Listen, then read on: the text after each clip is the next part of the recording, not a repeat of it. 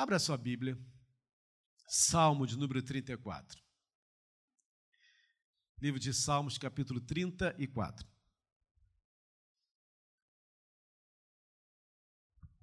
Que louvor gostoso, né? Que unção, que coisa gostosa. Graças a Deus. Que Deus continue abençoando a Maranata da, do lote 15, cada dia mais.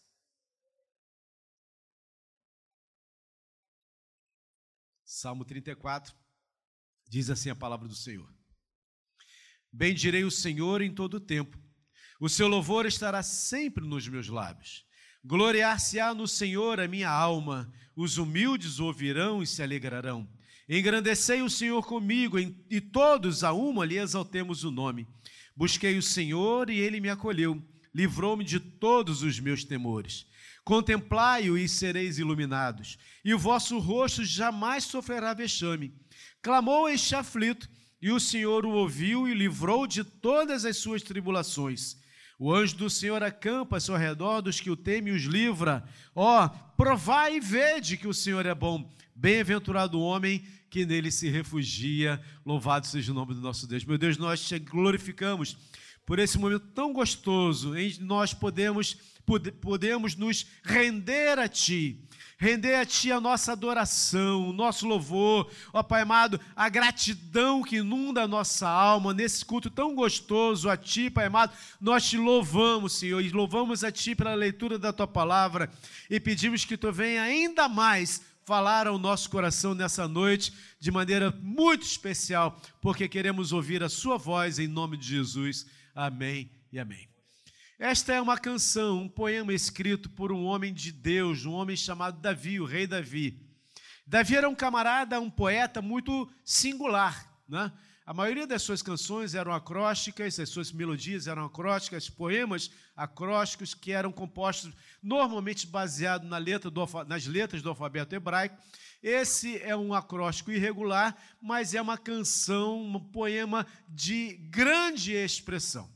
O que faz chamar a atenção ainda mais a essa canção, a esse poema, é a situação é, em que Davi estava vivendo e que foi composta essa melodia. Davi havia, estava sendo perseguido pelo seu próprio povo. Saul queria matá-lo. E por causa disso, ele é obrigado a fugir.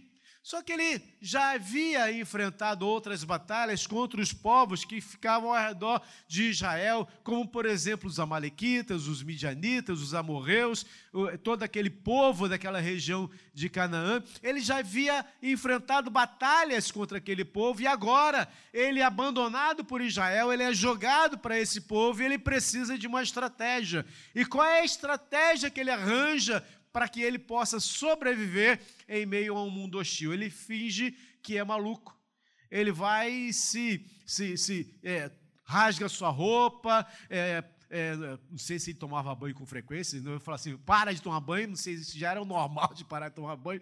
Enfim, ele, ele se suja todo, ele, ele, ele para de passar shampoo né, no seu cabelo, ele fica com o, a, o seu semblante completamente transtornado, transformado, para que pudesse ser visto como aqueles por aqueles amalequitas, por aqueles homens, como alguém que já não mais tem poder ou capacidade de fazer qualquer ameaça contra o seu próprio povo. Nesta situação de grande angústia, de grande desolação, não sendo bem quisto na sua própria casa e não sendo aceito entre os outros povos, vivendo sozinho, abandonado ao próprio léu e à própria sorte, ele se lembra de Deus.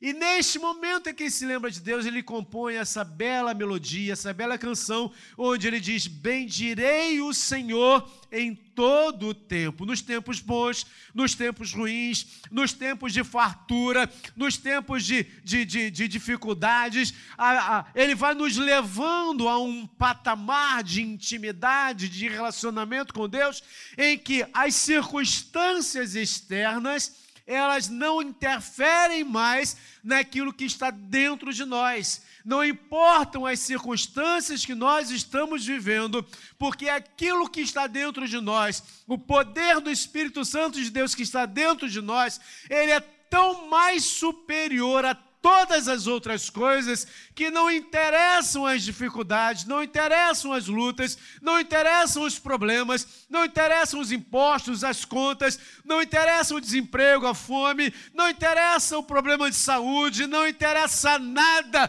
porque o meu redentor vive e ele age em mim, então bendirei o Senhor em todo o tempo. E ele vai discorrendo a respeito disso, mostrando a grandeza desse Deus maravilhoso que está além daquilo que ele pode imaginar. E quando a gente vai discorrendo, dissertando a respeito de Deus, a gente vai aprendendo a respeito desse Deus. Mas uma coisa muito diferente é quando você aprende sobre Deus e quando você conhece esse Deus. Nós podemos viver uma vida inteira aprendendo sobre Deus. Eu conheço homens que são doutores em teologia, doutores em divindade. E conheço pessoas que são analfabetas. A diferença de um para outra é que um conhece a teologia conhece a doutrina, conhece as leis, conhece os escritos, mas o outro conhece Deus. Quando Davi vai discorrendo a respeito disso, no versículo 8, ele traz para nós uma expressão que é o diferencial em todas as circunstâncias da nossa vida. Olha só o que, que ele diz, versículo 8: Ó, oh, provai e vede que o Senhor é bom. Esse provai, no original hebraico, é lahan. E lahan significa sentir o gosto. Imagina aqui que essa, essa água aqui é uma Coca-Cola bem gelada. E você nunca tomou Coca-Cola na vida. Né? Não sabe que está perdendo se você não fez isso. Que a Coca-Cola, não é, Patrícia? E aí você olha para essa Coca-Cola, você vê um líquido preto não dá sinal de nada. Mas quando você pega e prova, eu lembro que uma vez, já contei isso lá na vila, eu fui fazer um trabalho missionário, fiquei uma semana inteira numa, numa uma região totalmente árida, não tínhamos água, a única água que tinha era uma água de filtro de barro, quente, não tinha geladeira. Nós éramos proibidos de beber água nas, nas casas porque não tinha não tinha tratamento a água, então a gente só tinha aquela água do filtro para tomar. Então era uma, um copinho por dia que a gente tomava. E eu lembro quando eu cheguei em casa, depois de uma semana nessa situação, quando a minha mãe me olhou, eu entrei em casa, minha mãe me viu, ela estava na cozinha, ela não me deu bom dia, ela não me deu abraço, ela não me deu beijo, ela não me perguntou como é que eu estava. Eu acho que o Espírito Santo de Deus tocou no coração dela e ela foi na geladeira, abriu, pegou uma garrafa de Coca-Cola, encheu um copo com gelo, botou a Coca-Cola e me deu. Foi o jeito dela dizer assim: Olha, você está em casa, relaxa. Ela não sabia o que estava passando. E quando eu tomei aquela Coca-Cola, o gosto daquela Coca-Cola entrou. Não estou fazendo propaganda, não, tá, gente? Pelo amor de Deus. Mas se você quiser, enfim entrou pela garganta, desceu pelo esôfago, passou pelo estômago, sentindo entrando no intestino delgado, intestino grosso. Ele inundou o meu corpo inteiro e aquele gosto ficou na minha alma. E agora esse gosto terrível precisa sair porque agora eu estou com triglicerídeos altos e eu não posso mais tomar Coca-Cola. Mas uma coisa é você me ouvir falar da Coca-Cola. E talvez até com a minha explanação você sinta vontade agora de tomar uma coquinha geladinha. Mas enquanto ele ficar no discurso da nossa alma, enquanto ele ficar apenas naquilo que é uma observação teórica, você vai compreender, vai entender, pode até aceitar que a Coca-Cola é legal, mas enquanto você não pegar e não provar, não tornar aquilo que é, que é, que é subjetivo em algo real em sua vida, em algo extraordinariamente palpável em sua vida, isso não vai se tornar real no seu coração. É por isso que muita gente vive a vida inteira no Evangelho e nunca tem uma experiência extraordinária com Deus, embora o Deus a quem nós servimos, Ele é um Deus presente em nossas vidas. E como Ele é presente em nossas vidas, a divindade, o poder, a autoridade, toda a manifestação da divindade está presente em nós, porque a Bíblia fala que eu e você somos templo do Espírito Santo. Mas saber isso em discurso é muito fácil, enquanto você não entrar dentro desse processo em que você se envolve, se deixa envolver pelo poder de Deus, quando você não se rende a isso, você não vai provar, não vai sentir. É isso que Davi está dizendo aqui provai, sinta, sinta o gosto de Deus, veja como Ele é bom, veja como Deus é maravilhoso, não apenas porque alguém te contou, mas porque Deus fez uma manifestação tremenda na sua vida. Podemos cantar efusivamente, podemos nos deixar levar pelas melodias que movem e mexem com o nosso emocional, mas quando isso tudo acabar, quando essa reunião acabar e você sair lá fora, se isso não se tornar algo real na sua vida, o Evangelho não existirá na sua alma, o poder de Deus não se manifestará no seu dia a dia, você apenas viverá das migalhas que caem da mesa do Senhor porque você viverá apenas das migalhas das mensagens. Entenda, as mensagens pregadas neste púlpito são mensagens de Deus, mas entenda, são migalhas diante daquilo que Deus quer e pode fazer na sua vida porque que Deus espera de você é muito mais do que você imagina. Deus tem coisas grandes, tremendas, que nem olhos viram, nem ouvidos ouviram, nem penetrou no coração de ninguém. Aquilo que Deus tem preparado para você, você já entendeu o que Deus quer fazer neste lugar? A Bíblia fala que obras maiores do que Jesus fez, nós faremos. E onde nós estamos fazendo essas obras? Em reuniões, em cultos, em movimentos apenas? Não! Deus quer que nós nos levantemos e que nós sejamos cheios, plenos desse Deus e saiamos pelas ruas e preguemos o Evangelho e abençoemos vidas com cura. Imagina, meus irmãos, Pedro passava e dizia: Não tenho ouro nem prata, mas o que eu tenho te dou, levanta e anda. Paulo passava a sombra dele e ia curando. Os homens de Deus faziam manifestações tremendas, por quê? Porque eles sentiram o gosto de Deus na sua alma. E quando a gente sente o gosto de Deus na nossa alma, nada, nem ninguém pode nos impedir. Porque agindo Deus, quem impedirá? Viver uma experiência de avivamento não é viver apenas um momento de emocionalismo, não é isso que é o avivamento. Este é um caminho maravilhoso para você se entregar. É preciso que você não apenas sinta, mas que você se renda, que você se entregue, porque presta atenção no que eu vou te dizer. Você é alguém em quem Deus entregou o seu Espírito. O Espírito de Deus habita em você. Você já aceitou Jesus como Salvador? Amém ou não amém? Já aceitou Jesus? Quando você aceitou Jesus como Salvador, o Espírito de Deus entrou em você. O Espírito de Deus, ele não é uma força, ele não é uma medida, ele não é um líquido, ele não dá o seu Espírito por medida, ele entra em você, ele é a terceira pessoa da divindade, ele é uma pessoa. O poder de Deus não é medido, o poder de Deus, ele é vivido. Você tem o Espírito Santo de Deus. Então o que interessa não é quanto do Espírito você tem, é quanto de você não existe. Logo já não sou eu quem vivo, mas Cristo vive em mim, disse Paulo.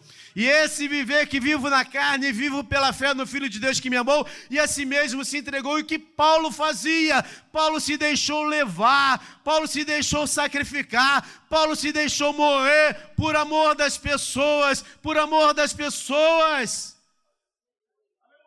Ele entregou a sua vida, meus irmãos, sabe por quê? Porque ele sentiu Deus, ele tinha Deus na sua existência, e quando você prova de Deus, não existe valor maior, você perde o, você perde o prazer de ter carro, de ter casa, de ter comida, de ter bens materiais, essas coisas são importantes, mas essas coisas terminam na morte, mas Deus te leva para a eternidade. O avivamento é uma entrega, o avivamento é um mover, O avivamento é você viver Deus todos os dias da sua vida, é você acordar respirando Deus, é você almoçar comendo Deus, é você jantar comendo Deus, é você dormir sonhando com Deus, é você viver inteiramente à disposição de Deus. Você está caminhando e Deus fala, para, e você não quer nem saber, você para e volta.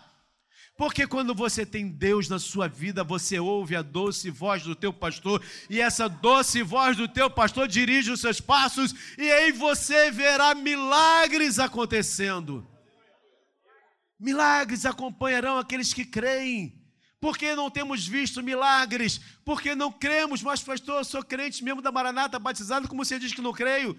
Não crê como deveria crer, porque o crer de Deus é crer na rendição plena. A gente canta, eu quero me render, então por que nós não nos rendemos? Pensa o seguinte: seu filho ficou doente, o que você faz primeiro? Bota no carro e leva para o hospital.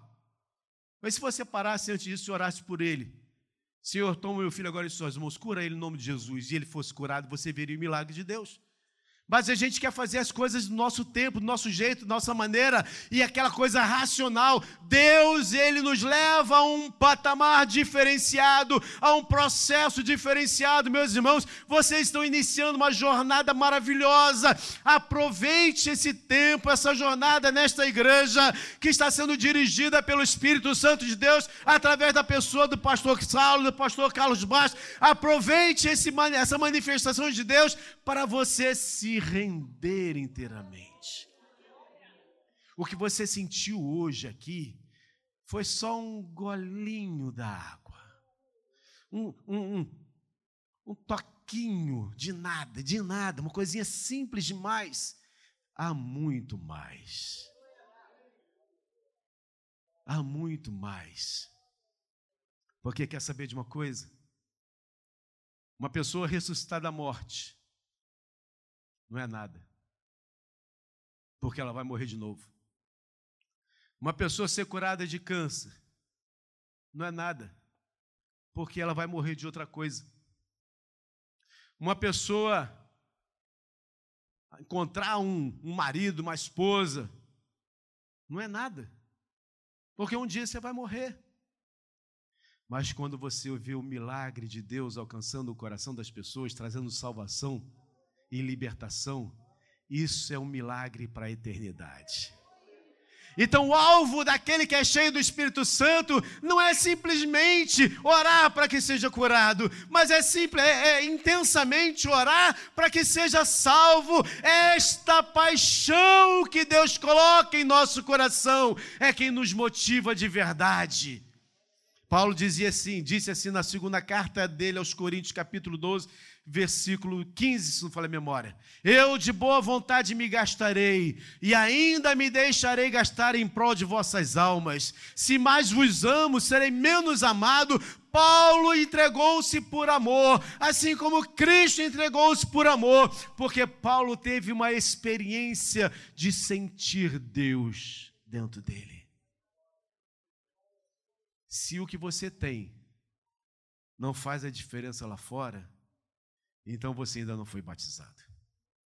Se o que você tem não te motiva lá fora, então você não tem nada.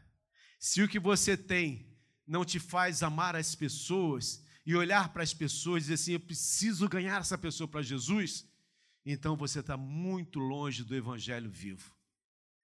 Pode ser que eu esteja sendo um pouco duro para você, mas aonde eu quero chegar, onde o Espírito Santo está nos levando essa noite, você sentiu algo maravilhoso, mas tem mais, tem muito mais. Então não fique em casa amanhã, não fique em casa quarta, não fique em casa quinta, não fique em casa sexta, não fique em casa porque vai ser um processo, vai ser um mover, vai ser um direcionamento dia após dia. Você vai ver um Deus mais e mais intensamente, mais intensamente. Quando chegar no domingo, você vai estar explodindo de glória. E aí, não vai ser preciso que o pastor Saulo fala, vamos cantar. Você já vai entrar cantando, louvando, você vai viver a presença maravilhosa de Deus. E aí pode ter desemprego, glória a Deus, pode ter doença, câncer, glória a Deus, pode ter o que quiser, não interessa, porque a minha vida está no Senhor. O meu prazer está no meu Deus. A minha alegria é o Senhor. O meu prazer é fazer a vontade de Deus, ir por caminhos que Ele deseja, fazer apenas o que Ele quer, porque é isso que o salmista quis nos mostrar. Não importa a circunstância de vida, eu preciso provar todos os dias, sentir o gosto todos os dias desse Deus que sai do subjetivo e se torna real em minha vida.